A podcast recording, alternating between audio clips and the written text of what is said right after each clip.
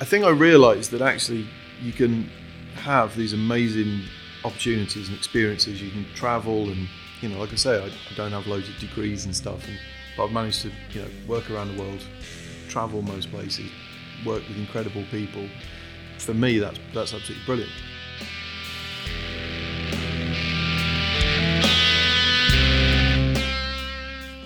Hello, everyone. Welcome back to Birmingham Food Podcast Breaking Bread. I'm your host, Liam, and sitting opposite me is. Uh, The handsome. I was wondering what to The say. I was going to say lovely, but it's not I really. know. No, I am lovely. See, you're not wrong, and I am handsome. So Oh, you've got- you're, you're I a am- good bloke, but I don't know if I'd describe you. As, I don't know if I'd describe any of my mates as lovely, to be honest. I don't want to be anyway. Sitting opposite me is my co-host, Carl. Lovely, handsome Carl. Ah, sounds a bit flat. I'm doing you injustice now. Either way, here we are. How you doing, mate? yeah, buzzing. How you doing? Yeah, yeah, very good, very good. Glad uh, we got the first episode out there now. This is episode number two. Yeah. Obviously, if you missed the one with Pip, if you're only here because you love Great British Menu and you like Stu Collins, go back and have a listen to Pip. I'm telling you, Brummy legend. Yeah, yeah, yeah. I'm assuming anyone that listens to this is going to listen to the one before. Don't But assume, mate. one, Don't hope, assume. I hope so. I hope they listen to all our podcasts. You know what I mean? Over, I don't know how many we've done. I should look, in know, count. I bet it's uh, like close to 200. No, Nah, it's 200. maybe. Nah. Three years? Over three years now? I'd guess about 50. Nah, definitely more than 50. Okay, we'll have a look on Spotify later. Definitely more than uh, Either way, this is just not important. yeah, thank you for joining us. As ever, I will say if you do enjoy this episode and you enjoy all, any of our episodes, please help us to spread the word about how great Birmingham is. We are on this mission to tell people listen, Birmingham's not shit. I'm telling you, man, it's fucking brilliant. Who said Birmingham Young and knock them out? it's absolutely brilliant. And uh, if you're listening to this, you probably think Birmingham is brilliant too. So help us out, spread the word. And all you have to do to do that is give us a tiny little like and a rating. And if you really, really like us, give us a review on Spotify and Apple because Spotify's done this whole new thing now where they've introduced a rating system. And I'm pretty sure they'll be pushing ones who get quite good ratings. So if you could do that, that will get this word further and tell everyone how great Birmingham is. So if you could do that, we will love you forever. Uh, not just our episodes, not just our podcast. Support any independent podcast. I'm not going to go on a massive rant, but I do want to get this out there. There is a lot of podcasts out there now. It felt like during lockdown, BBC and loads of other places decided to pile a load of money into podcasts and now like Apple and everything, it's just flooded with podcasts, and a lot of them. I mean, I'm not slagging them off. This is the positive podcast, but a lot of them are just let's get like a celebrity and pile a load of money into it. And I feel like podcasting was more about maybe what we did. We had a passion, burning passion to talk about and speak to chefs. So we went out there and created it on our own, like no money, no nothing. Just went out, put hard work into it, and that a lot of independent podcasts are still out there doing that. So make sure if you do listen to them, just give them a little review or drop them a message on Instagram. Tell them you like what they do because it really does mean loads to us, doesn't it? 83. 83 episodes. 83 episodes. That's a lot of episodes. That's a lot of episodes. Jesus. Did you hear what I said? No, I wasn't listening. Yeah, I did. of course I did. Yeah, man. Yeah, this is all in our spare time. We'll. It's just a hobby for us. We love doing it. Yeah, yeah, yeah. Nothing really. And I was just saying, there's loads of podcasts like that. yeah, there's there. there's loads out there. So support Some them. are good. Yeah, give them a like. These people are putting a lot of most, effort in. most of them are good. I just feel like radio's like just seeing it as another way of making money out of advertising. A lot of places are, and that's not what we're about. It's not a lot what a lot of independent podcasts are about. Like we love it. we Yeah, fun. absolutely love it. Yeah. we get to do like we just know about cool restaurants like six seventy, Kray yeah, Treadwell. yeah, yeah, we had there the other night. And a big part of this podcast, is we've we've made friends with a lot of these chefs. So a lot of friends through this podcast. Cray is someone like I mean we were talking. The first episode we did with him was like three years ago. Like it was it was fairly fresh Yeah, into making the podcast. He had no restaurant then or nothing. He'd just come back down from Leeds, man behind the curtain. But he, he- we just clicked. Gen, genuinely, like really nice guy, wasn't he? Like yeah, Sam. and Got really well with him. And yeah, He's fucking talented as well.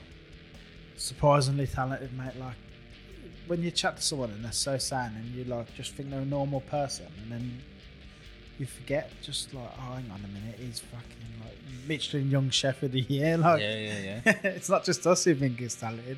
Yeah, Michelin yeah. think he's talented. That new menu, mate. Yeah, yeah, yeah. What was it like? 11, 15 I lost count. something I lost that? count. Yeah. He didn't give us the menu, so I lost count. And I 12, was like, oh. I think it's 14 or 15 courses. It was a lot of food, man. A lot of food. But it was great, wasn't it? We, we went down there and we hadn't been there since it full opened. And when it opened, it was good. But it's gone up another notch now. Really has. So it's firing on all cylinders and it's on a par with anywhere else in the city, especially for how exciting it is. When he tells you what's on that plate and on that dish, you sort of do a double take. You're like, you've put them things together. And then you put it in your mouth. You're like, ah, that's why he's put them things together. Jaffa cake with the pork scratchings on top. I know, yeah. Unbelievable. Absolutely unbelievable. It's, man's doing some crazy stuff there. It's so good. But it's not like challenge. It's not like food where like somebody puts like something in front of you and like it's to challenge your palate and it's to kind of expand your mind. It's not that. It's just things does that you work, really yeah, love yeah. to eat. It's it's flavors you know and love, but just in a more refined, in a more refined dish. You know what I mean? Yeah. And uh, just mind blowing. Absolutely mind blowing. Man's smashing it. Yeah, loved it. Loved it, mate. We've done well for food though, haven't we? We been there the same week. The same week. same we- week we did this podcast and we could talk about the food because we didn't.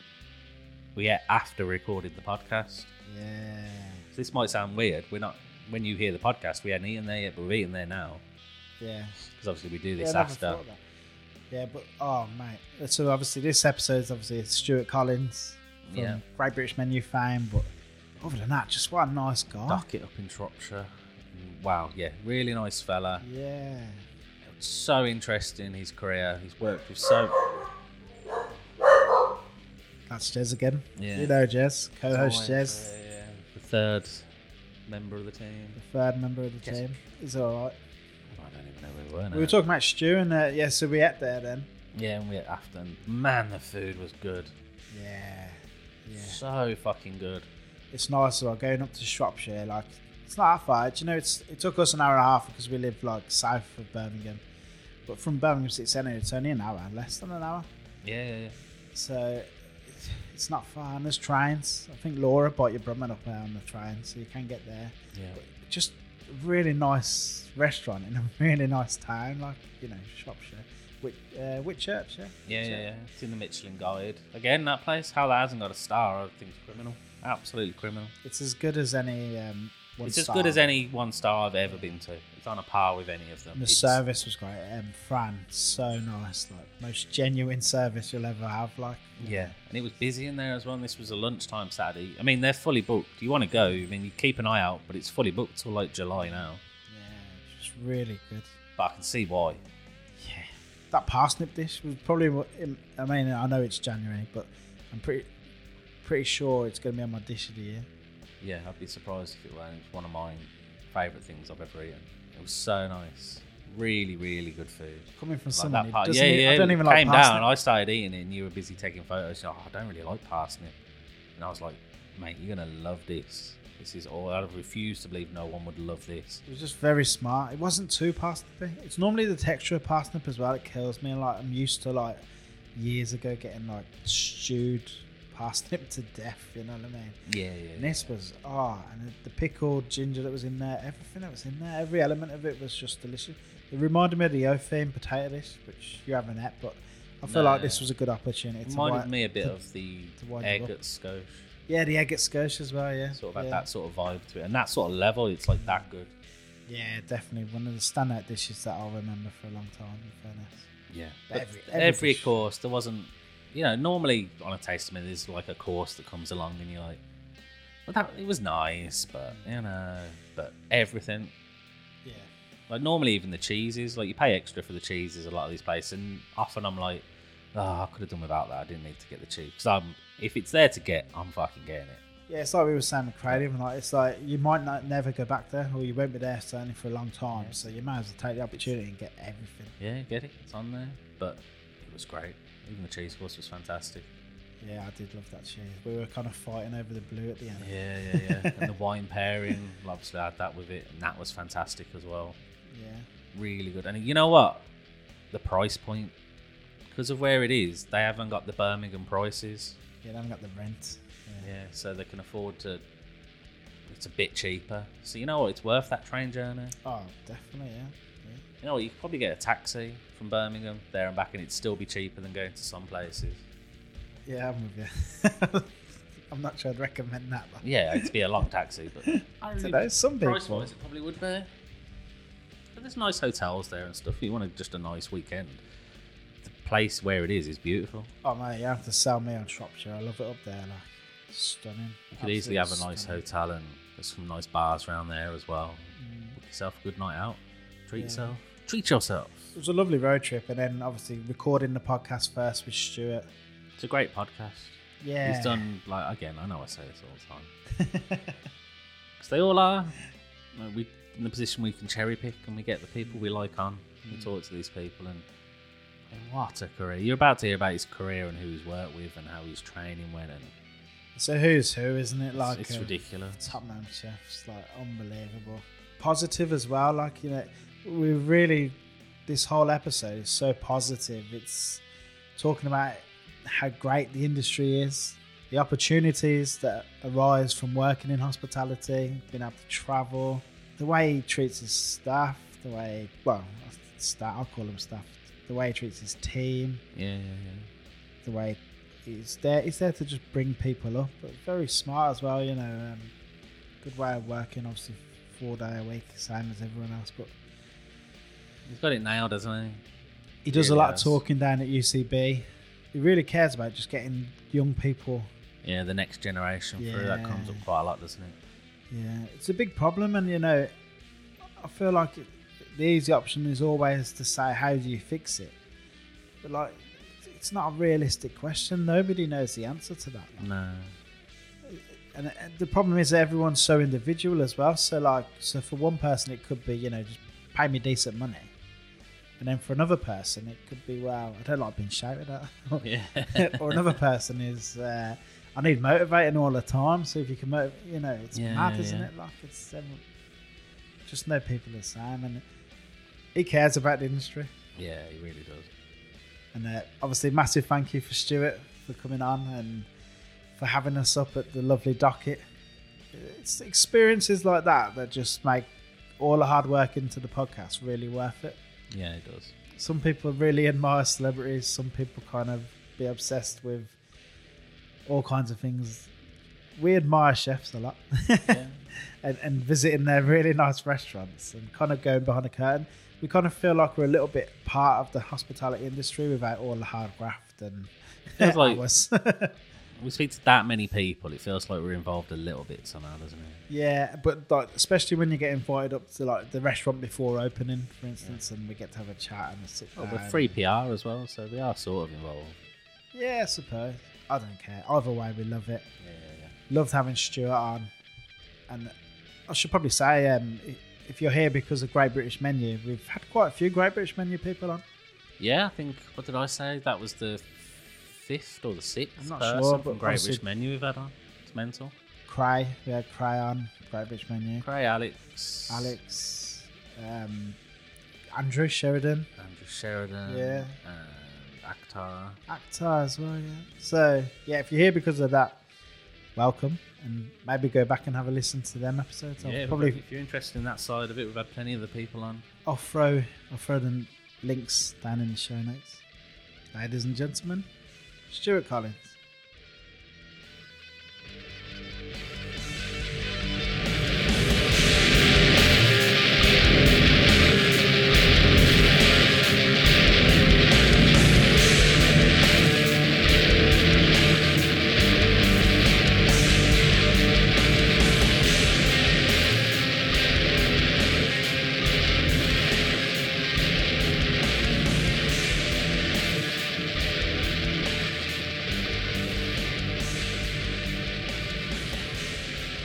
Stuart, welcome to the show. How are you, mate?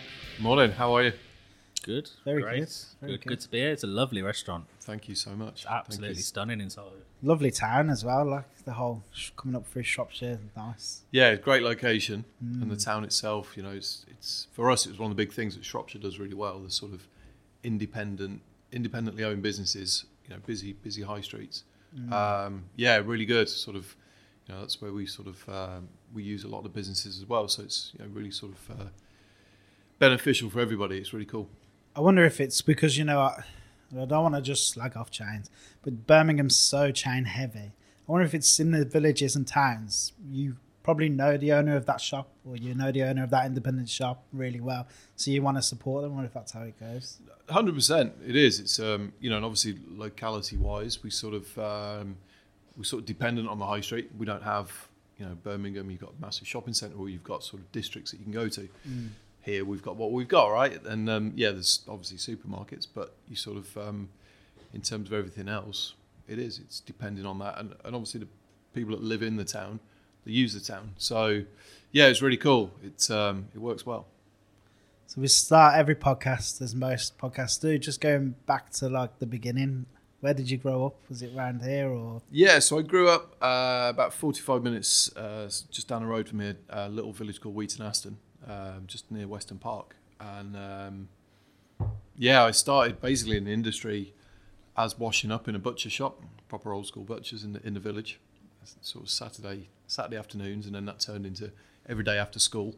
And it was um, it was a real sort of um, sort of boys' environment, if you know what I mean Yeah. went off shooting and driving and just it was a real sort of I, I loved it. It was way more fun than school. And um, yeah, so suddenly I wanted to be there more and more. And then we, we used to do pig roast outside of Molineux as well. That was sort of had a little stall outside there on match day, and then some event catering, outside catering. Is that your team? No, no, I don't actually follow football. No? Saturdays, isn't it? I mean, it was Yeah, time on Saturday, like yeah, you don't have much. bu- busy cooking. But um, yeah, and it moved from there really. And then there's a there was a pub that we we were supplying from the butcher shop, and a really sort of enthusiastic head chef there. And I ended up working, um, moved across to working in the pub. And then I remember he started talking to me about these Michelin stars, these restaurants with, and obviously this was pre yeah, Instagram and all that good stuff. Yeah. Show, Yeah. showing my age now. but um, yeah, and he was sort of talking about this thing, and I remember him talking about Birmingham, and it just sounded like this sort of holy grail of restaurants and cool stuff. And I was like, okay, cool. And he said, go along to the open day at Birmingham College, go and see if, see what you think of it. And um, literally, that's how it went down. I went, loved the college. As I say, school, I sort of fell out of love with school. Went to the college, and it, for me, it just seemed brilliant. You've got the sort of, obviously, the academic side, Yeah. but you definitely got the practical side. But it sort of clicked straight away. Like I'm Yeah. enjoying this. And then signed up, got involved, did quite well, got into the culinary team, and as with sort of a lot of the, the great chefs in the region that have been to the college, you sort of get the, the better work placements and stuff. Um, so I went down to London, down to Gary Rhodes, and then I went down to Michael Caines at Gidleigh Park for sort of my two work experiences. That's some work experience. Incredible, right? I mean, sort of polar opposites in kitchens. Um, Gary's Gary Rhodes' kitchen was super busy. I forget now, but it was hundred plus covers for lunch. Same for dinner. Big kitchen, big brigade, very fast paced and brilliant. And then Gidleigh was like thirty covers, I think, five chefs, a lot more detail in the cuisine. Obviously, like one star to two star, and yeah, very contrasting, but great experiences. And then I was really fortunate. Michael said, "Look, when you finish college, there's a job if you want it, so come come work for me." So you made an impression then. I must be good at picking lettuce or something. so yeah, and um, yeah, and then that was it. And you know, sort of, uh, I went down to Gidleigh, did about four and a half years down there, which is brilliant. Just such an education. Very, um, I don't know if he still does it, but he used to have this uh, sort of ethos in the kitchen where you had to do a full year on each section. It didn't matter really your age, not necessarily your experience, but you had to do the full year. So you start on the garnish, and then you move across to like the commis section on the larder, then the hot starters, and then onto the meat and fish. And someone will move in and out of pastry um, sort of periodically. And Which, it was- which section did you enjoy most? definitely the hot starters because there's a bit of everything. You get sort of the, the, the sort of intricate garnishes as well. But then you also get to there was quail and foie gras and fish prep, and so you get a bit of the best of both. Meat and fish is brilliant, and really mastering the sauces, and even garnish was good fun. I mean, it really was. It was massive, like section, one person, and Michael's dishes are very detailed and lots of components, and you know each dish has got seven different vegetables and stuff. So it's, it's a busy section, but yeah, you really do master it, and that was the one thing I took from it. You because there's no sort of I've been here three months, chef. I should be promoted. You sort of you go through the whole year. You learn every recipe. You learn how the ingredient is. You you start to understand about how an ingredient can maybe change through a season and stuff, and how how you adapt it. And solid, solid foundation. And there was no fast track, so you take so much on board. It's brilliant. Was that true of pastry chefs as well? So do pastry chefs have to go and do all the garnish and everything as well? Yeah. So some there was a few few chefs that we had that sort of um, were purely pastry through through the time I was there, and then there was one or two of the lads that sort of moved across into pastry and managed to get a year uh, a year or so in there. But yeah, I mean it was a small team. It was very very family orientated. We all sort of lived on site as well, and I think in the time I was there, you know, the team didn't change. Maybe one or two sort of came and went, but otherwise it was a solid sort of team, and it became very. I mean, one of the lads I then, when I moved later, when I moved over to New York, he was there as well. We ended up living together for like three or four years, you know. So, oh, and we were at college together. So we were at college, then we were at Gidleigh, and then we lived together in New York, and it was just, you know, knew him for sort of ten years. Was it fun living all together? Yeah, I I, mean it's proper sort of like I can't tell you what went on, obviously, but um, yeah, it's um, it really was, and it, for me, it was it was a brilliant foundation. Sort of being, you know, whatever I was, eighteen, and, and sort of those next few years. Yeah, it was a lovely way of sort of moving out of home, but not sort of necessarily living totally free. But um, Was Michael like your da- like the dad of everyone? Like yeah, it's just it's a really cool sort of almost like self. It just sort of yeah, because there's a lovely team of people that were there, and everyone knew each other. The housekeeper and sort of the GM, and everybody just knew each other. It was a lovely sort of environment, and then a real caring environment in terms of looking after the guests as well. So it all just yeah, it was brilliant, brilliant time. And then after that, uh, an opportunity came up to go and work for Gordon Ramsay in London. I've heard of him. Yeah. Who? He's got this little restaurant. I think, yeah. Um, and yes, on to Hospital Road, uh, which was which was brilliant. Um, so moved up to London. What sort of level chef did you move in at? So I went up as chef de partie on the larder, which was an absolute baptism of fire. It was, I mean, that was next level. Yeah, it was so, just the, the the number of things you have to do, and it just, but again, it's not necessarily an overwhelming way. It's just brilliant, good fun, just very sort of super organised, super disciplined, real attention to detail, making sure every single thing you do is like positive and progressive and you don't really get sort of second chances there's just no time but that's what drives the perfection. And it was brilliant. Um, so did a few months on the larder then moved across to the fish again big section sort of doing all the pasta as well sort of famous raviolis and all the fish prep uh, and then joined service sort of all the scallops and yeah I mean brilliant all the sauces and stuff and brilliant um, again fantastic experience. Another level obviously in sort of accolades but different environment and yeah brilliant time. I was going to say, what's because obviously one star is an amazing accolade to get, but then you working in a three star. What's the difference between a one star and a three star kitchen? Is it that much of a jump up in?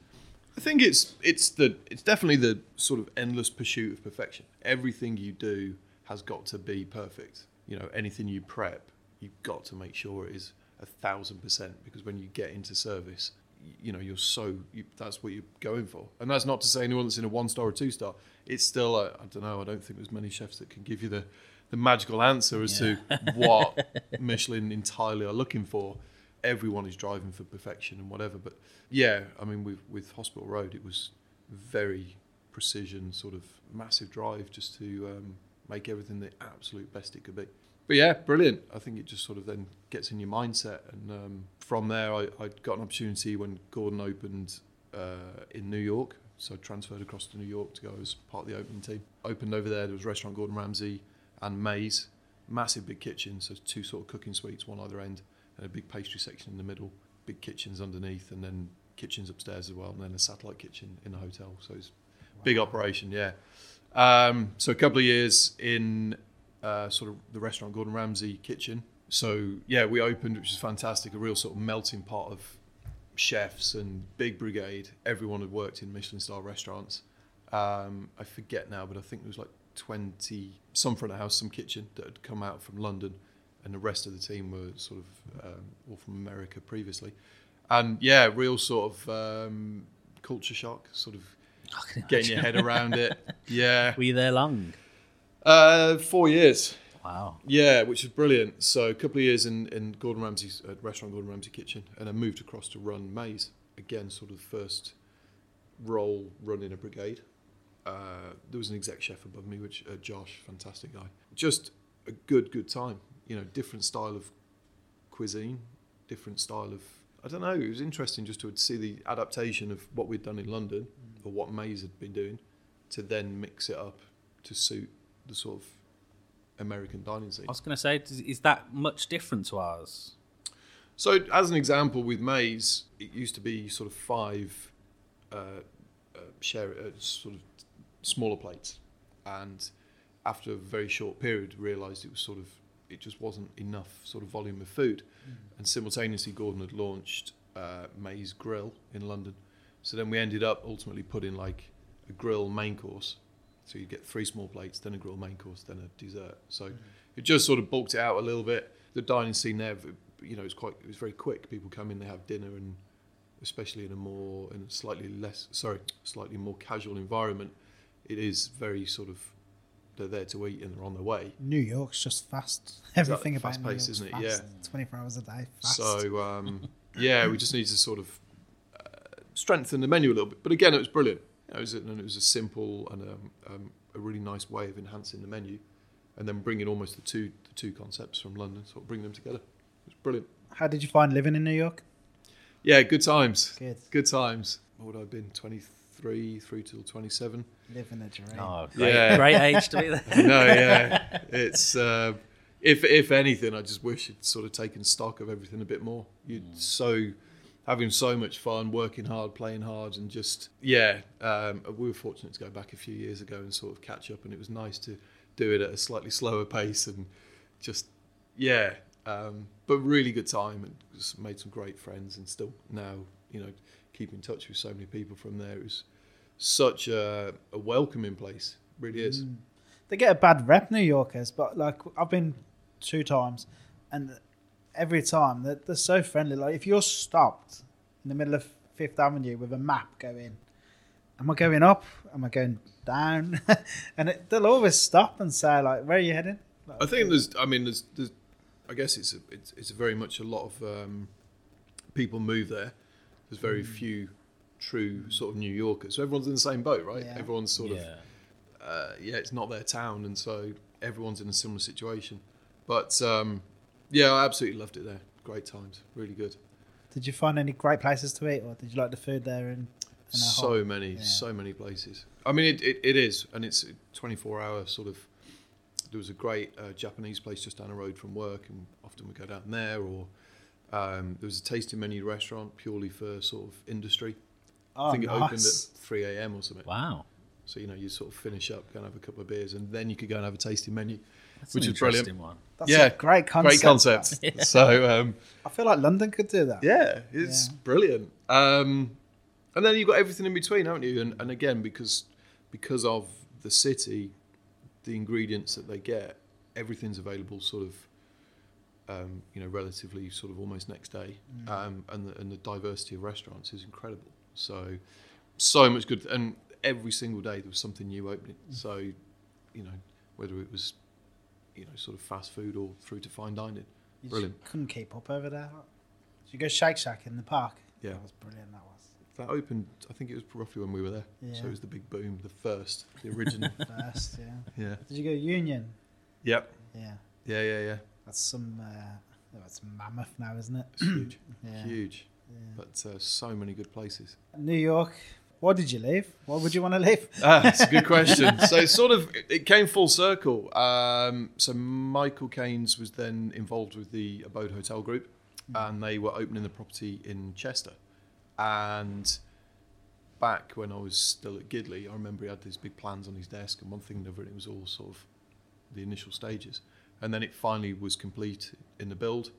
Um, I was still in contact with Michael, and he said, "Look, you know, there's a exec chef position available. Do you want to come and take it?" So we had a chat, we looked at it and everything, and yeah, moved back to the UK to take take that on um, as exec chef.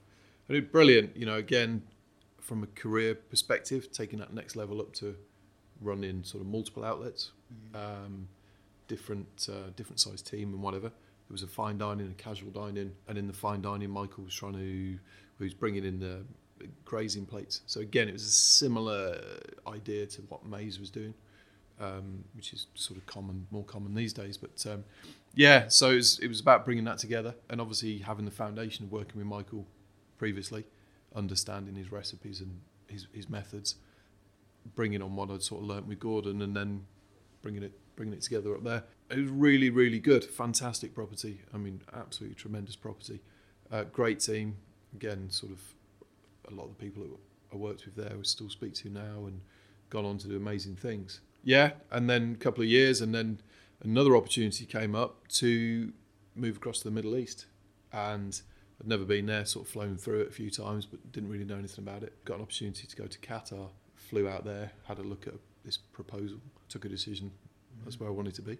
Yeah. So um, yeah, moved across to to Doha um, to work for Qatar Foundation. We set about opening two uh, restaurants, two independent restaurants, one steakhouse, one um, French brasserie, and we also the company partnered up with Guy Savoy, uh, Chef Guy Savoy from Paris, and we opened a, a restaurant with him. So again, big big operation.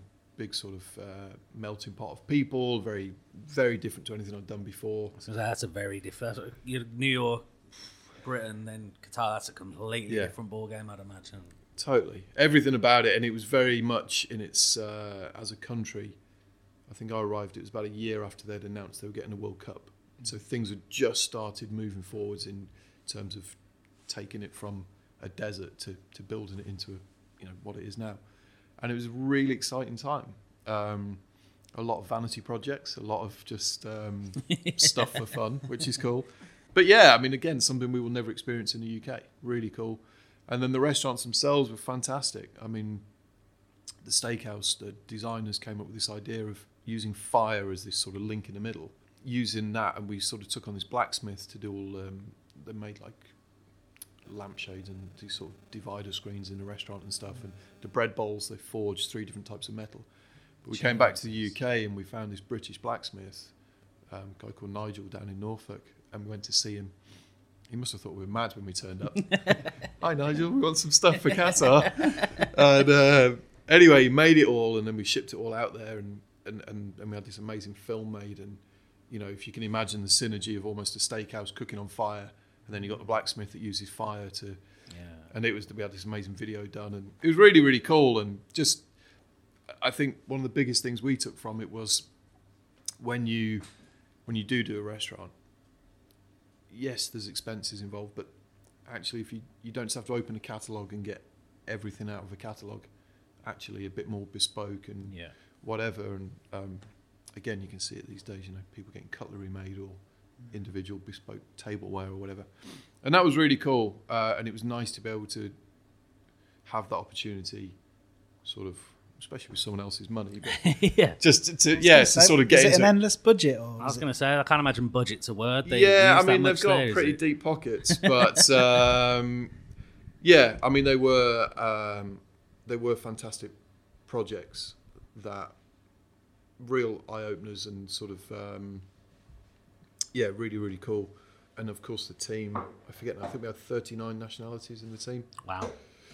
So yeah, very diverse, very uh, interesting in terms of managing all those different nationalities. I was going to say, is there a language barrier there? Or is it just Yeah. everyone's just learned French or English and you have to speak probably one or the fifty percent of the team couldn't speak English. Definitely not great English. Uh, the business language is English, which was helpful for us.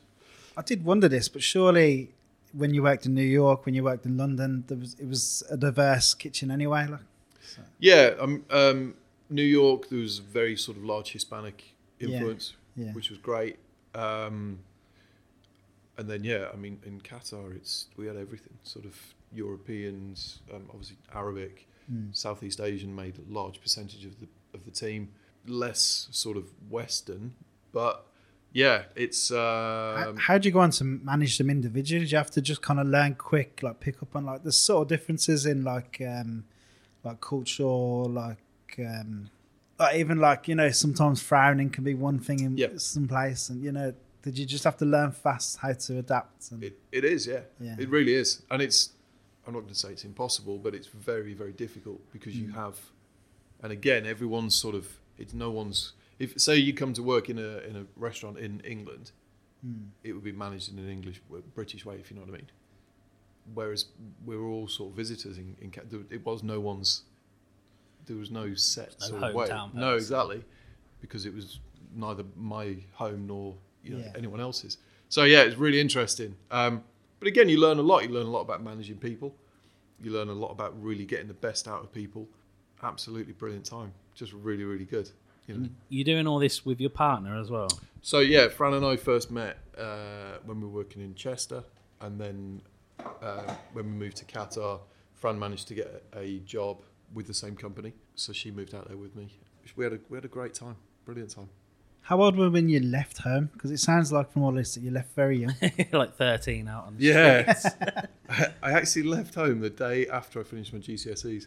So Wow. you'd be like, I moved to a pub near Birmingham in Clent. I was there for a very short time, the day after I left school, and uh, and then sort of came back and it, it sort of went went on to college. So yeah, Do you feel like that kind of con- contributed to your success? Do you feel like it was like I have to make it now because I've left home? So if I Yeah, don't, it's not like you know if if we were to go and work as a chef in Birmingham, it's like oh if it doesn't work out, my mum and dad's not going to kick us out. We'll be all right. But if you if you're paying for your own digs, paying for this, paying for that, something at the back of your mind like surely I've got to work. And it, once you've left home, there's a, something about coming home and saying.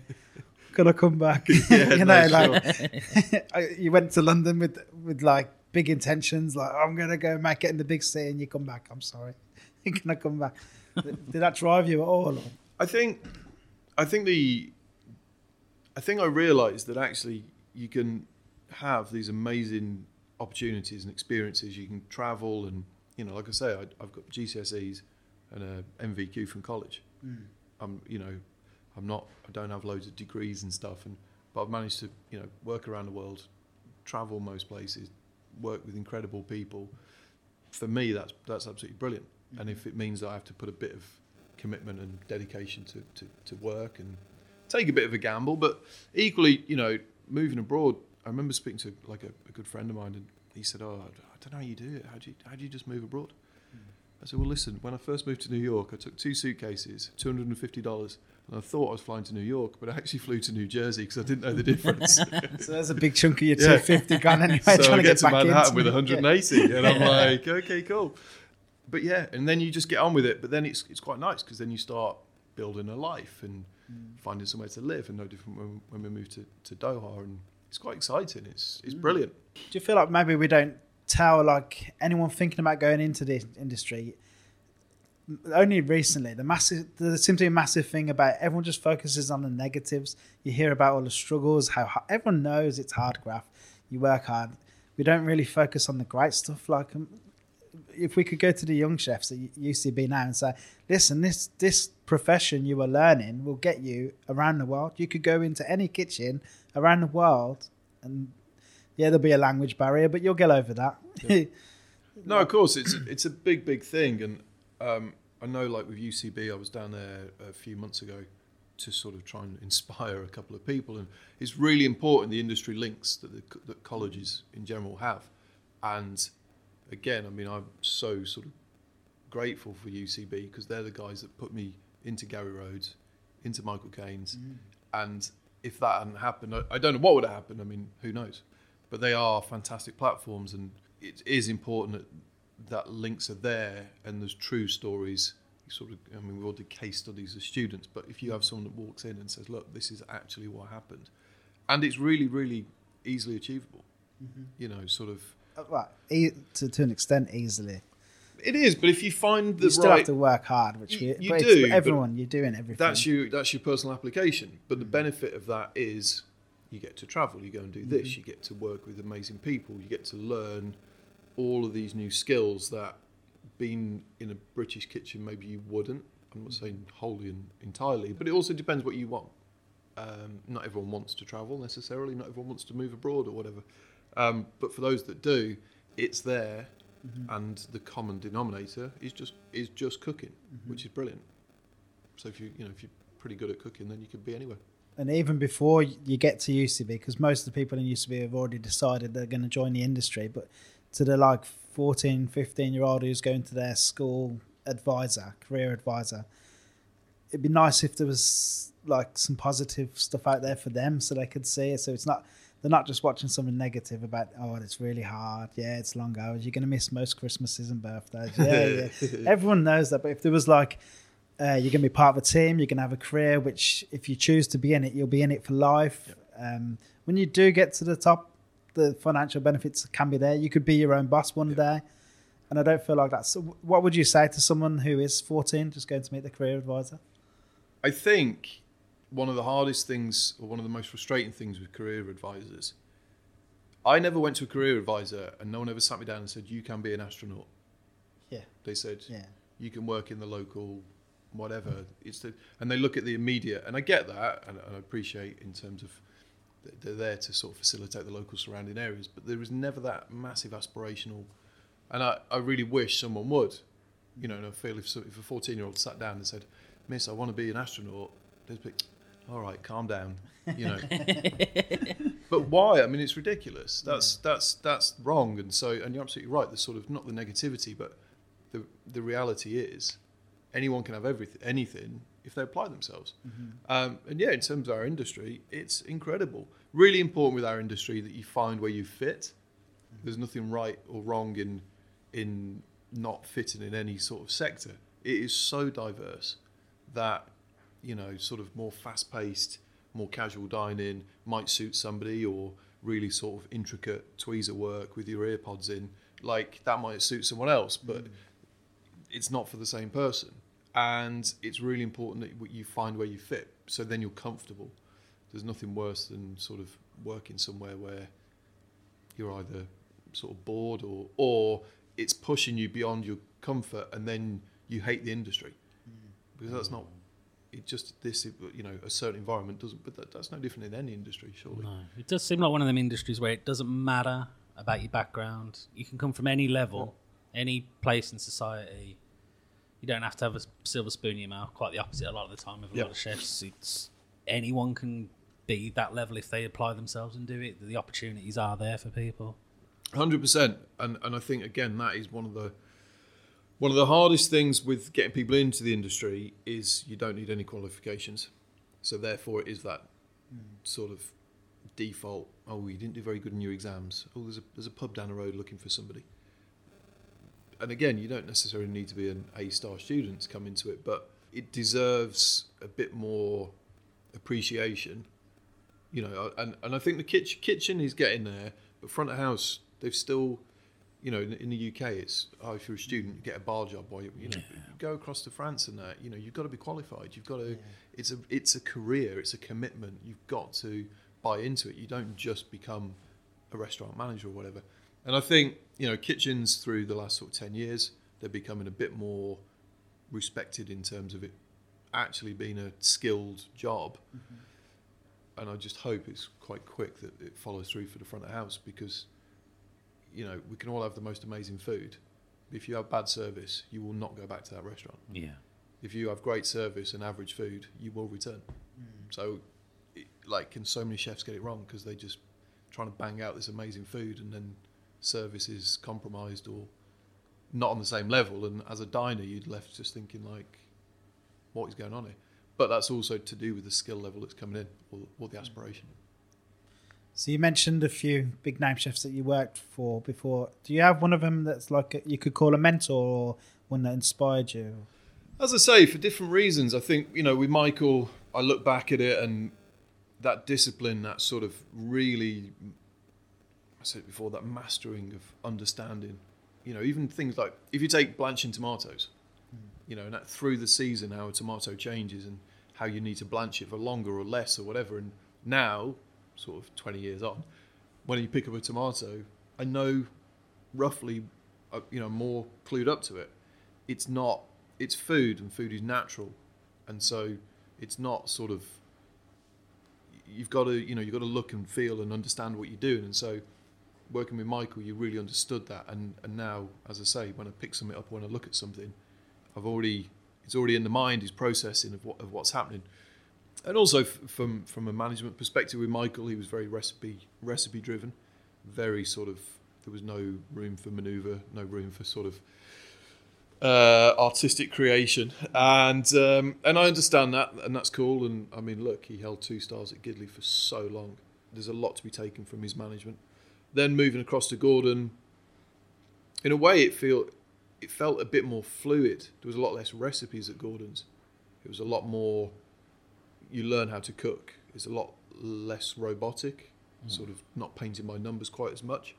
But I think from my development, getting that painting by numbers, following a recipe, meant I then had that self discipline and understanding the processes that when I went to Gordon's, where, it, like I say, there wasn't a recipe file as such, you'd still got that in your mind. You sort of knew what you were doing, and then you get your own notebook and start doing your own recipe book, if that makes sense. Yes and again, it was just a lot more. You learn to uh, just yeah, you learn to cook.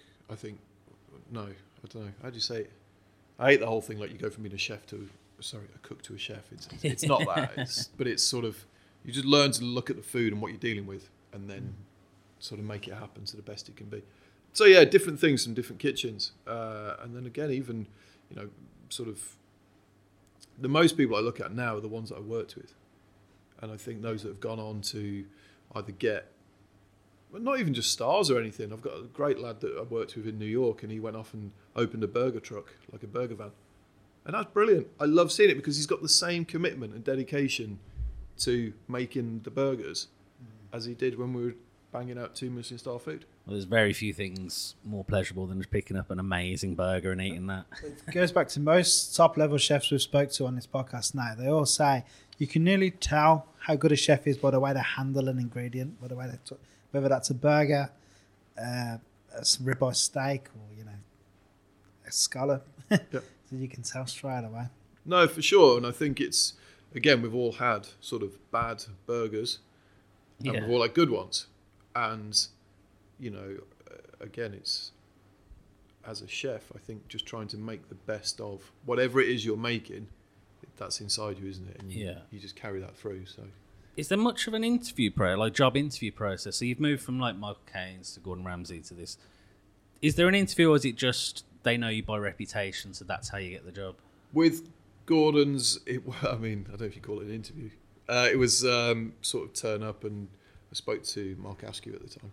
We sort of agreed to come on for do a, do a stars, do a, like a trial and I mean, to be fair, it there was it was quite a lot of people going through that kitchen at the time. So I think you know you sort of it was it was a great opportunity.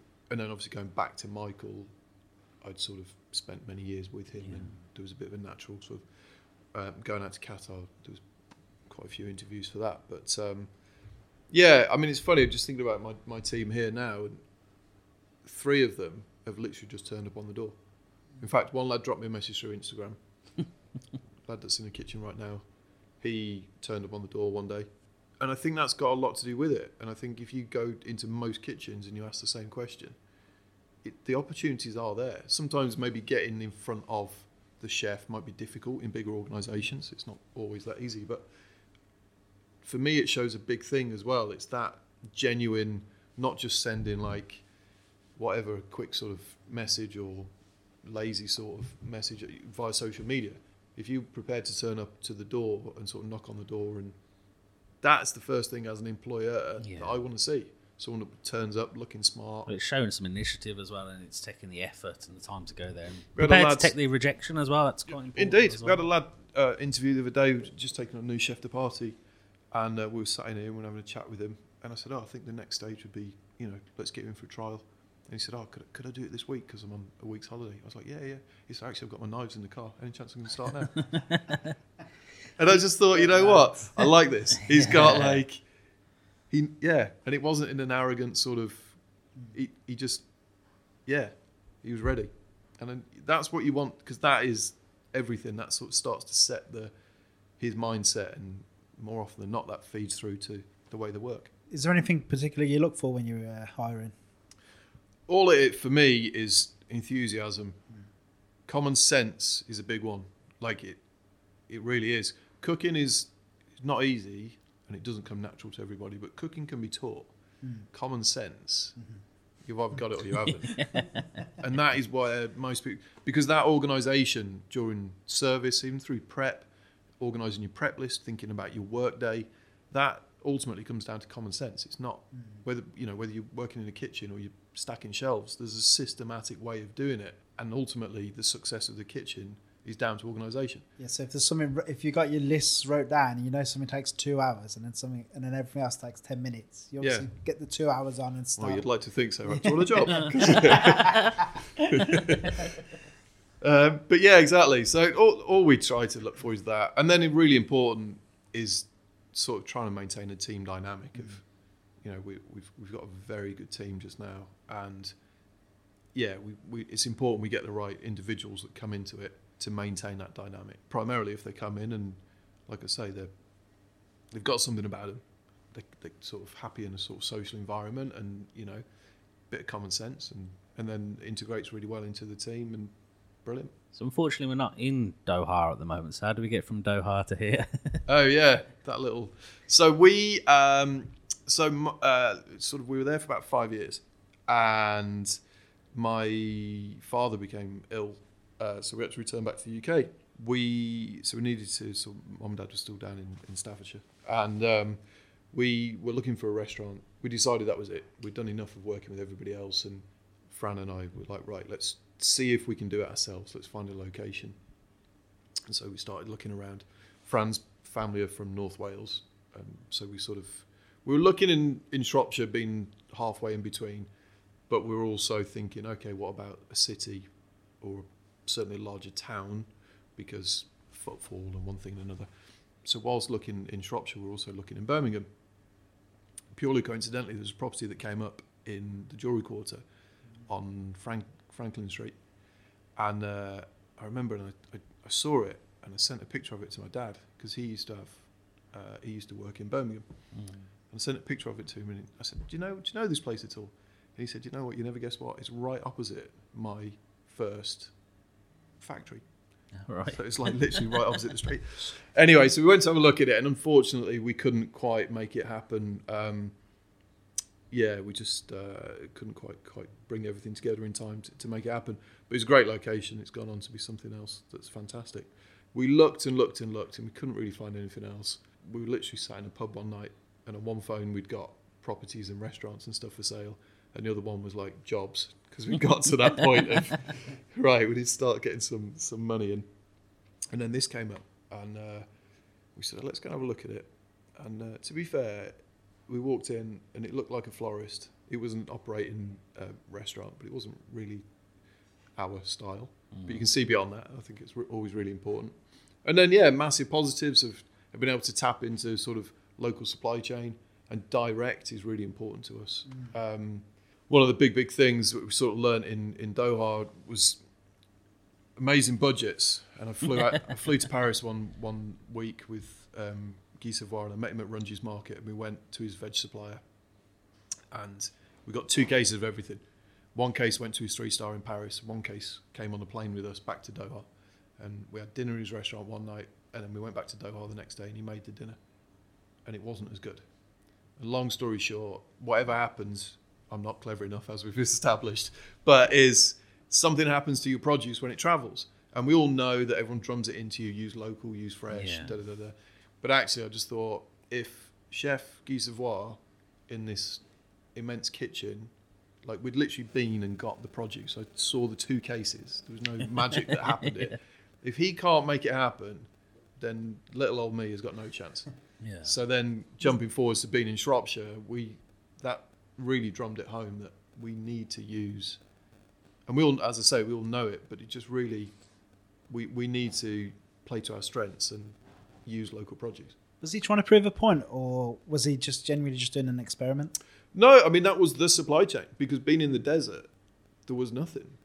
Everything was imported, and um, you know we were we were fortunate that the company imported from Rungis. Um, there were many other restaurants in the country that sort of Dubai is a big supply chain, obviously, so it sort of come through Dubai and different brands or whatever, whatever. But a lot of the stuff came in direct from Paris, which was amazing. But you're also then at the mercy of what gets sent. Yeah. So it's fine when you're there cherry picking which box of girolles you want. But next week when it turns up and um, yeah, So when you say about the locality of the food, do you mean because like we always laugh at this because the UK is so small, you know, like everywhere's local. Glasgow's local, really, on the grand scheme of things. What do you mean by like, is most of it Shropshire or we try. So we're like right at the north of Shropshire. Sort of Wales is a mile that way. Cheshire's a mile that way. So we do go across a little bit into North Wales, um, a little bit across into Cheshire, just because of where we are. We, you know, it makes no sense to purely focus on Shropshire and head 40 miles south when Yeah. 10 Yeah. miles north. But you're talking very local then. Yeah, Yeah. Um, but never at the compromise of, of quality, and, and that's not sort of knocking any producers that might be listening that are local. But it's it's difficult, um, you know. You're not getting scallops in Shropshire. No, indeed. You've got. We still have to, you know. But things like all the rapeseed oil and the guys that we use for that, it's all grown over in Ironbridge, and um, Rupert literally hand bottles every single one. So as he's filling the bottle, he's looking at the clarity of it. He's looking at is it consistent one thing and another. He knows it's a very sort of primitive setup, but actually it's all that you need, and the oil is absolutely superb. Um, again, all the veggies and stuff. We've got a great veg supplier who goes to all the local farms. So when tomatoes are in season, he goes to the tomato farm, and then whatever, and go to the asparagus, and they'll pick up. They do all the leg legwork for us basically, and it's all super super fresh, and they bring it down to us, which is which is superb. Meat, uh, we just had venison on sort of pre-Christmas, straight off um, Eaton Estate in Cheshire, you know, and it's brilliant, just as local as we can get, without sort of the compromise on quality. we kind of, I, I think I asked that question diverted from the original question, which was um, we were talking about how we got set up here, and I think you got as far as you would you wanted to use source local ingredients. Uh, what, like, what was the g- genuine next? You found this place, and then was it just opened it and people swarmed in? No. That would have been nice there. yeah. No, so we we opened. Uh, so we sort of set about. We did a bit of um, redecoration, bit of bit of work in the kitchen, and I wanted to go all in with a tasting menu from the get go. That was that was the dream. And then Fran very wisely said, "Look, we need to do an a la carte menu, and we've got to get people in." And you know, when when we were decorating and people were walking past, "Oh, what are you guys doing?" And we're, we're going to do a tasting menu. Oh, what? And, you know, What's the price point? And when we first opened, our seven course tasting menu was thirty seven pounds, Wow. right? but we were expensive, my gosh! So we were just like, all right, this is going to be interesting. Anyway, so we we opened and we had the tasting menu and we had the a la carte, and through probably the first twelve months, we slowly saw a move across to everyone taking ninety percent taking tasting menu. We then got the confidence to sort of knock the a la carte on the head. Um, we were also doing like Mother's Day, Father's Day, Yeah. Christmas Day, everything. And again, the difference when it is your business and you've got people to pay and bills to pay and, you know, sort of not massive backers or, or anything to rely on, you have to, you know, sort of make the business work. And then, yeah, slowly but surely, we've moved across to exactly where we want to be, which is the tasting menu. You know, really dialing in on each dish, making sure that everything's as good as it can be. Minimizing food waste was a big one. The great thing, I mean, not with people moving across the tasting menu, yes, it moved more towards what we wanted to achieve, but equally, it left us with a load of sort of whatever rare breed meats or wonderful fish and, that was left on Saturday night that were then thrown in the bin. And whilst there's a financial side to that, it's also just morally like really wrong. Yeah. So that we're sort of pleased to be able to knock that on the head as well because that's not an enjoyable thing to be going through. So um, yeah, uh, and now we're sort of four and a half years we've been here. The restaurant for the last um, since sort of lockdown, we've been fully booked. We're fully booked now through to pretty much July, Amazing. which is amazing. A team of fourteen, I think we've got. Um, which for the first year there was three of us. you know, so it's been a real development, and uh, you know, even the restaurant itself has just gotten better, and we're really happy with where we got to. How did you adapt from beco- going from chef to business owner? It's definitely tough, definitely stressful. Again, being in Qatar, I managed. Well, I moved up to be like F and B director for a while, out of the kitchen, which was not really what I wanted to do, but it gave me the insight of mm. the financials and running a business and contracts and all the boring stuff. Which again, then when we came to our own thing, it just put us a little bit in better stead of Yeah. yeah, we're not just a chef and a restaurant manager trying to make it happen. We, we sort of got a better understanding on how business works. It becomes a bit Um, more personal to you when it's your own. That's the thing. Very much. no, very much. Um, but I think really we, we spoke to a few other, sorry, we spoke to a few restaurants, great restaurants, and everyone seems to go through a similar thing. That whole development, the first year, you just chuck everything at it. You open all the time, just trying to trying to survive. Firefighting, isn't it? Just trying to put fires left, right, you know, you've got a budget. The budget is blown out of the water. There's no money left in the pot. You're desperate to get people in. You know, you're desperate to show people what you can do. You're desperate to, you know, get people to believe in what you're doing. Um, and I think now that you know, when we look at the reservation diary, you know, we've now got regulars, people that come once a month, once every two months, or whatever. That is incredible. That is amazing, and it feels great that we've achieved it. It's nice that we're now developing the team. Um, Felix, that's in the kitchen, he started with us in 2018. He's been off and do a few stages, uh, fantastic restaurants, and then he's now come back as like senior sous chef. Want to get him up to like a head chef position. Anna's on in the front, similar thing working with Fran, and that's now really important to us that we can build that next generation, give them the skill set to hopefully stick around or go off and do their own amazing thing. I mean, who knows? But Must feel like a huge responsibility now to have like your team. You got to look after them. And Yeah, it's quite nice though. It really is. It's it's um it's nice that the the diary is nice and full, and it's nice, especially just now, to be able to say to the team, "Look, guys, you you can see the business on the books. You know, your jobs are more than safe and secure, right through up until." July, and the only reason it's July is because the booking system is not open beyond. Yeah. You know, and we don't take it for granted one Yeah. one minute, but it's Yeah. really nice to be able to say that to 14 people. and then you have like four day weeks and good breaks and stuff. Four day weeks, Yeah. Christmas we shut for three weeks Oh, amazing. so that everyone Oh, gets wow. Christmas and New Year off. You know, they work their socks off through the year, and so many years that we've done it where you work in Christmas Day or you get one off Christmas Day or New Year. Mm. I mean, again, it's fine. It's it, it, you know, but for us, we just um, we've got a little one as well, so we Yeah. we now, you know, that's what we want to do. It's, it's Yeah. we want to be at home opening presents at six a.m. with a very excitable youngster, and the team can enjoy the same. And then when they come back in January, you know, it's, it's full throttle and off we go. It's nice for them. Is there anything you know now you wish you knew when you open? Don't open a restaurant.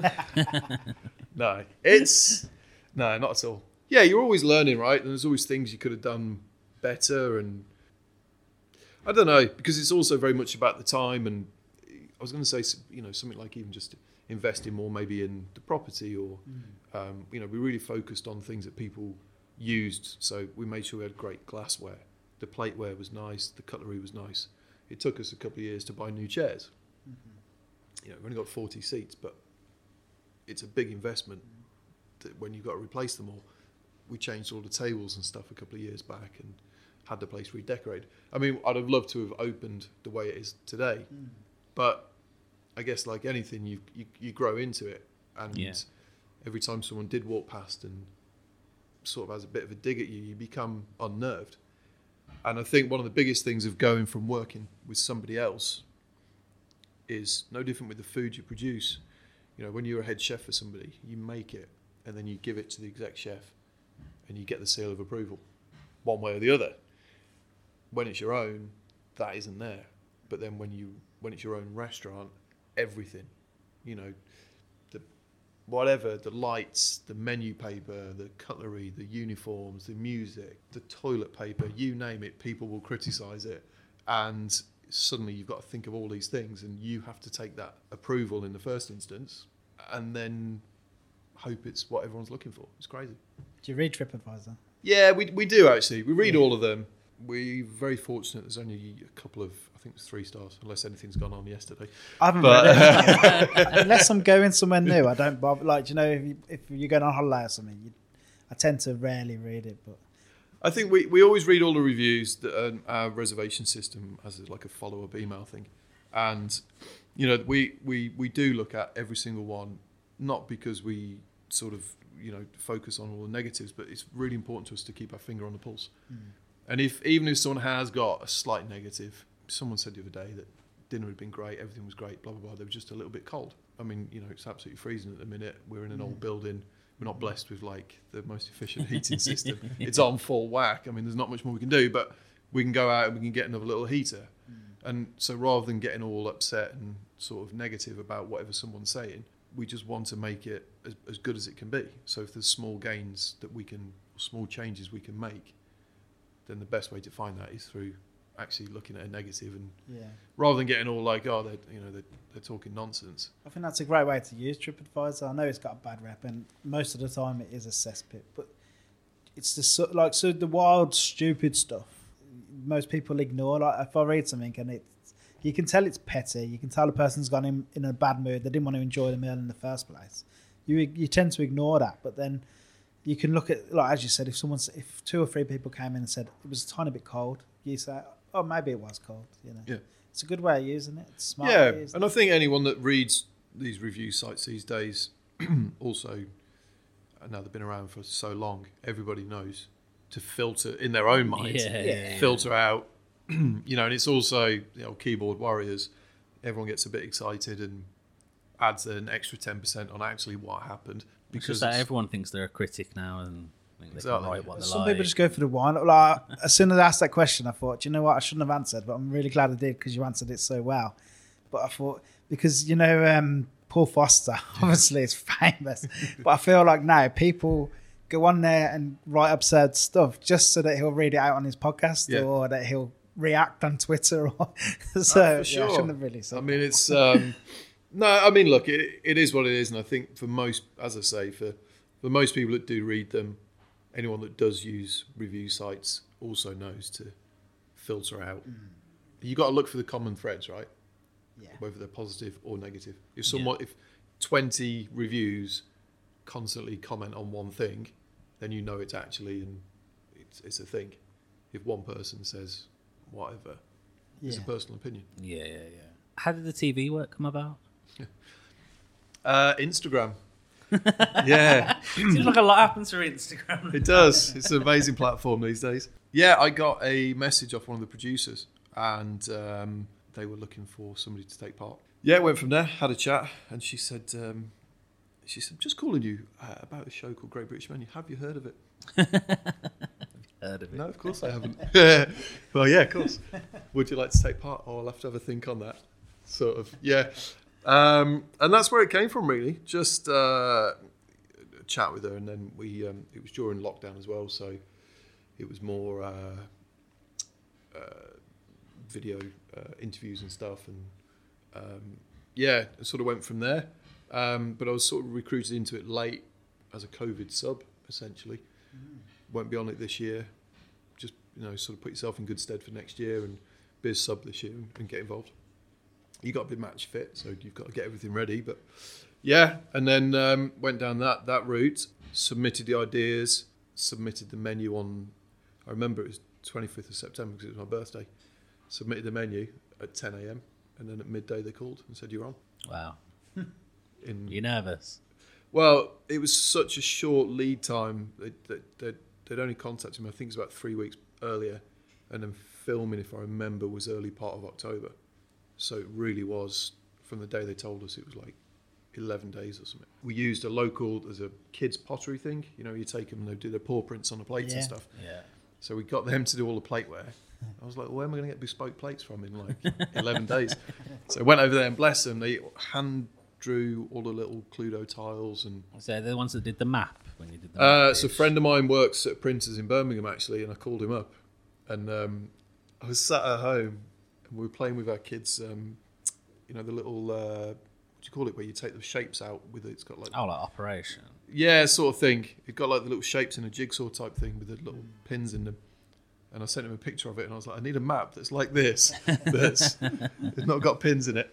So we, we we pulled it together, which was absolutely brilliant. Pan that we used on a main course.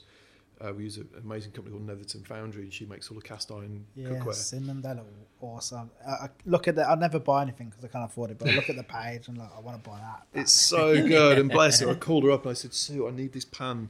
I need to represent Shropshire and I want to do these beautiful purple potatoes down the road and I want to put them in one of your black cast iron pans. Can you send me one um, tomorrow? And she said, Oh, we haven't got one. And then the next day it turned up in the post. I said, Sue, what happened? She said, It's fine. I sent him out and he went and cast one for you overnight Oh wow. and then got it up to you, which is just brilliant.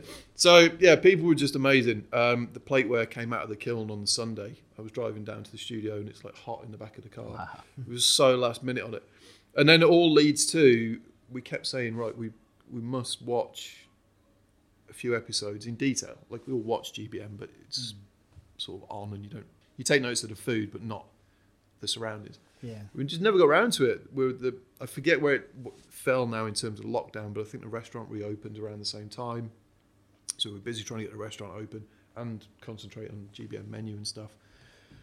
Never got time to rewatch any episodes, and before I knew it, stood in the studio, sort of canapes are on the pass, and you're like, right, we're off then. It's and yeah, brilliant, brilliant experience, really cool. Is it genuinely competitive between like you won the Central region, didn't you? Yeah. Last year. I think we got a really good group. Shannon was great, Liam brilliant, Sabrina's food exceptional, and I think we got a really really good group. That sort of um, yeah, it was competitive, of course it was, but actually I think we all equally understood that. Yeah, I don't know. I think you just go and you do your own thing. For me, you've already submitted your menu. They know what you're doing. You've got your props. I mean, there's very little, not deviation from the plan, but you're set. You know what you're doing. Hmm. You know, you sort of, you can't just change a dish on the day or whatever. So afterwards, you just go in and cook your socks off, and that's all the competition you need, right? You sort Yeah, of, yeah, yeah. you go in feeling confident. You've got a good link to the brief, and you stand behind your food. But no, it was good fun. Really good fun. Do you find it's a great advertisement for your restaurant as well? Like, do you go on the next day and you're like, I've got like an extra ten thousand followers, and So we were talking to the producers, and they said, "Look, just make sure your website's sort of up to speed because it's it's going to get busy." So we called our IT guy and said, um, "Look, this is going to happen. Blah blah blah. How many people do you think?" And he said, "Well, you got bandwidth for about ten thousand hits." So I was like, "That's a lot of people, right? Like, that'll be fine." Anyway, within like ten minutes of the show airing, the website was down. One thing, another. 144,000 people had been on the website. I, I, I mean, I'll watch that show and I'll sit there with my phone ready to look Yeah, up yeah, who's. So I'm um, like, oh, I haven't heard of that one. Where's that restaurant? yeah, Start it's looking it up. just unbelievable. The response was like so overwhelming and brilliant. I mean, truly, truly brilliant. The bookings just flew. I mean, it's massive positive thing, and it's difficult today, isn't it? Trying to any marketing, you know, there's so many social media platforms. But I was talking to one of the, the younger team members and said, you know, within your house, you know, probably her and her sister is on like Snapchat and I don't know Instagram or TikTok or whatever. Us oldies now are on Twitter and Facebook, Yeah. and then mom and dad are on newspaper and radio. So, from a marketing perspective, where do you target? I mean, you can't, you cannot be on every single platform. You've got to find the market you're going for, and obviously with the TV, um, I mean, it's just such a massive advert. I mean, it's hmm. incredible. I think it's three million people or something watch it. Well, I remember watching. I was like, I looked you up as soon as you were on there. I was like, right, I'm going to this restaurant. I put it on my list of restaurants I want to go to. Yeah, It's just Like, great because away. you got to say most of that three million are like balls deep foodies and they like you know what I Yeah, mean? yeah.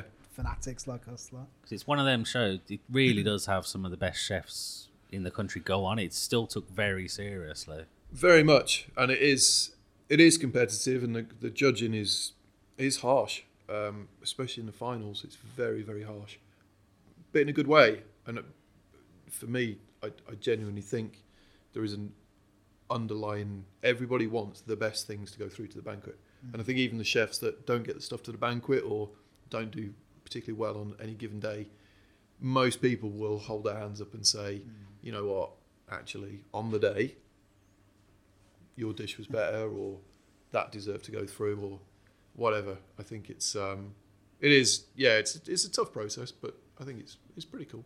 Good for the town as well. Yeah, amazing.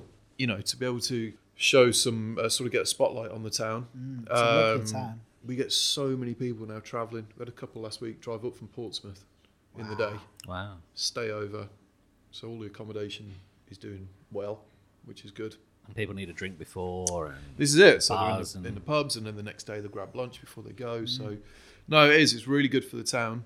Just all in a hugely positive experience. I mean, we're, we're pretty much Birmingham based, like, but when this came about, we were like, yeah, of course, it's like hour and a half, but it's not even all motorway. There's some nice roads. If you wanted to take a bit more time, you, if you're coming for dinner, you could stop off at a few towns along the way. Yep. Uh, it's, it's just really handy, especially for Birmingham. Like, yeah, well, I barely noticed the travel here. It was. you must get quick. quite a few from Birmingham up this way. We do, we do, and it is that exactly what you say. Though it's that really nice escape, sort of from the city into the country. Um, yeah, and I mean, if you you know, sort of, if you if you can get the weekend out of it as well, then brilliant. You know, you could almost post work on a Friday, you could get up here, and yeah, it's not that far, um, and it's a you know, it's a real good escape. We're kind of coming close to the time where we have to make a. I, I, just want to ask one before you go. You said you were nearly in Birmingham once. Is there any plans ever to open a restaurant in Birmingham? never say never. But um, you know, it, it's funny. We we we've we've really grown into this space, and, and we sort of we really do love the area. Um, some days we think, you know, yeah, let's let's move to a city, and I don't know. We'll have to see. Honestly, it's uh, it's tempting, but we're really enjoying it, Yeah. and uh, and at the minute, touch wood, It's going well. it's going well. Is there so- anywhere in Birmingham you quite like food wise, or bars or restaurants?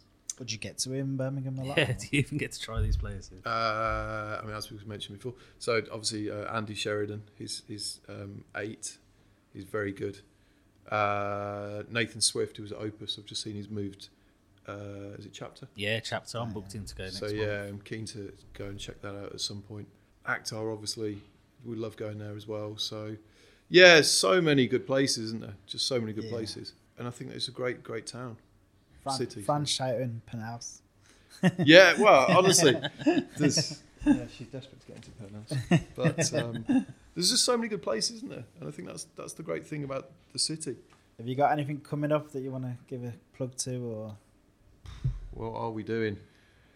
I don't know. We've we've sort of just forming the calendar um, for this year. We've got a big event coming up with um, the, the artist who's got the, the art in the restaurant, Sam Stride. We've got a big event at a local venue coming up in March, I think it is. And um, and then yeah, festival season will be on us.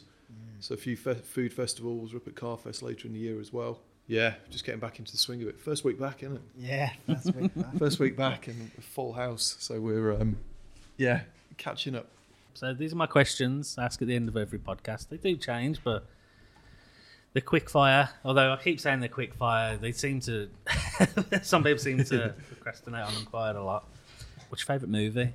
Uh, it'd have to be um, Gone in 60 Seconds. It's got to be. You know what? I was thinking about that film the other day. I don't know why. I was just thinking about it for ages. I was thinking about Vinnie Jones for some reason.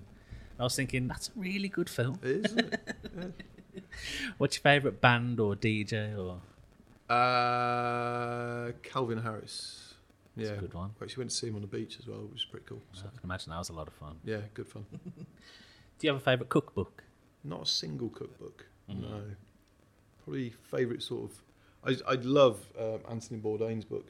I just think it's very sort of kitchen memoirs, and I know it's not a cookbook per se, but it's, it's a good one. What's your favourite alcoholic drink? Um, I used to be big into gin, but I have to say, I think moving more across to wine. I don't think getting old. It must be an age thing because I'm definitely more into wine now than I ever have been. It just seems to be getting worse and worse. What's your favourite big fast food chain? Um, does Five Guys cast classes? Yeah, big? yeah, my that'll do. Or your answer? Um, what's your favourite takeaway? Ooh, fish and chips. Oh, good one. What's your favourite dish that you'll cook at home? Uh, do like um like a like a salmon with sesame and ginger and uh, and then like a dashi with some noodles and stuff. Light. We try to try to eat healthy at home, and that's loads of flavour and just great. Mm, sounds good. Definitely the best chef answer I've ever had. It's normally like beans and toast. Yeah, it's just, no, Yeah. I, don't, I don't cook. oh, yeah, exactly. it sounds like we live really posh. We're only at home once a month. what would you class as your favourite cuisine? Probably Asian cuisine as a yeah Tea or coffee? coffee. And what's your favourite food destination in the world that you've been to? Ooh. I really enjoyed like Australia and New Zealand. I think we should put them the same. I think it's yeah. I don't know whether it's about. I mean, food's all about time and place, isn't it? But it just feels great down there. The Yeah. produce is so ripe and delicious, and had good memories of great breakfast in Brisbane or even down in Melbourne um, along the water there. Just yeah, really really good. Amazing. Anything else you want to talk about before we shoot off? I need to make get the bread out of the oven. Good man. Thank you very much. Thanks Thank for inviting so us much. up here and thanks for your time and really appreciate it, Stuart. Thanks for the chat. Thank you.